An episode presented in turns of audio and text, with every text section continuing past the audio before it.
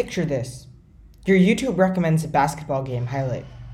You decide to click on it and you become so focused that you forget everything around you, especially that English homework due in two hours. Well, while this might seem like a classic part of human life, it goes deeper than that. Science phenomena is not just a complex mechanism for only the nerds to understand, but an interpretation of the world that is applicable to our own lives that everyone needs to know. That's why we would like to take this opportunity to introduce such a renowned topic in science. What you're experiencing by procrastinating on your homework is similar to the theory of relativity. But wait, what is the theory of relativity? To expound on that, we need to picture something else. You're sitting in your mom's minivan, driving along the highway. You look outside the window and you see the buildings passing by, and thus you know you're moving. But in space, where everything is a vacuum without air, how do you know you're moving? The person who first brought light to these abstract concepts was Einstein. A lot of us know who Einstein is, a famous science guy, or the man who makes our lives harder with the equation E equals mc squared. But one of his most well known discoveries in the world of physics is his theory of relativity. Whilst the more geeky listeners might have heard about this concept in time traveling movies or novels, the theory is actually quite intuitive and logical for everybody to understand. It, quite frankly, revolutionized our view of mechanical physics. Going back to the story from the beginning, we stopped at where you were gazing out the window and watching the buildings pass by. But you see a giant poster for next week's basketball game, and you focus on it to read the details. Without realizing it, that poster is passing by slower than the other buildings next to it. But why does that one specific object you're focusing on move slower than the others? Would it be your special superpower? Sadly, no. The scientific reason behind why it moves slower compared to others is because it relatively takes a longer time for the photons to bounce back from the specific building that you're looking at to your eye.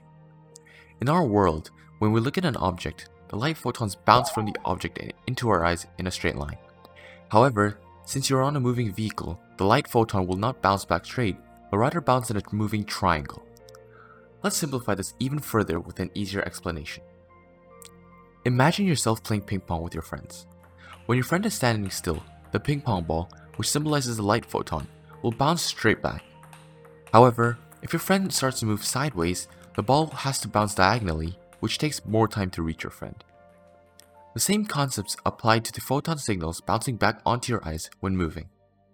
Adding on to the story, some objects are stationary when you look outside the window, such as the sun and the moon. This theory can be explained by the fact that objects within your sight of vision appear closer to you than others. Now, for a more in depth elucidation, according to an article on relative velocity by Jitendra Singh, we can apply some of the concepts from Newton to understand this. The velocity or speed of the objects outside the window move in the opposite direction relative to us inside the car. Let's use the following equation to strengthen our understanding. Tangent velocity equals angular velocity times the radius. The eye perceives velocity as the angular velocity of the line of sight from the eye to the object.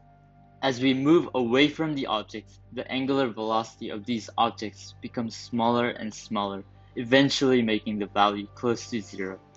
This is why distant objects appear to be stationary. But how does this theory of relativity relate to our world? Great question. The theory of relativity plays a big role in our lives. Implications of the theory are used in space exploration. According to NASA, space navigation, satellite positioning, and what we most commonly know, GPS systems, all rely on the derived ideas of the theory of relativity. With the immense size of speed, volume, and distances, space artifacts need to take into account the theory of relativity allowing for pinpoint accuracy in calculations. While some might argue that science is too complex to understand for those of us who aren't nerds, what they fail to realize is that with the right explanation, science and the lessons that come along with it can easily be understood by everyone. So the next time, forget about those basketball highlights and think about the bigger picture. What happens if you don't do your English homework? Is watching YouTube really worth getting grounded?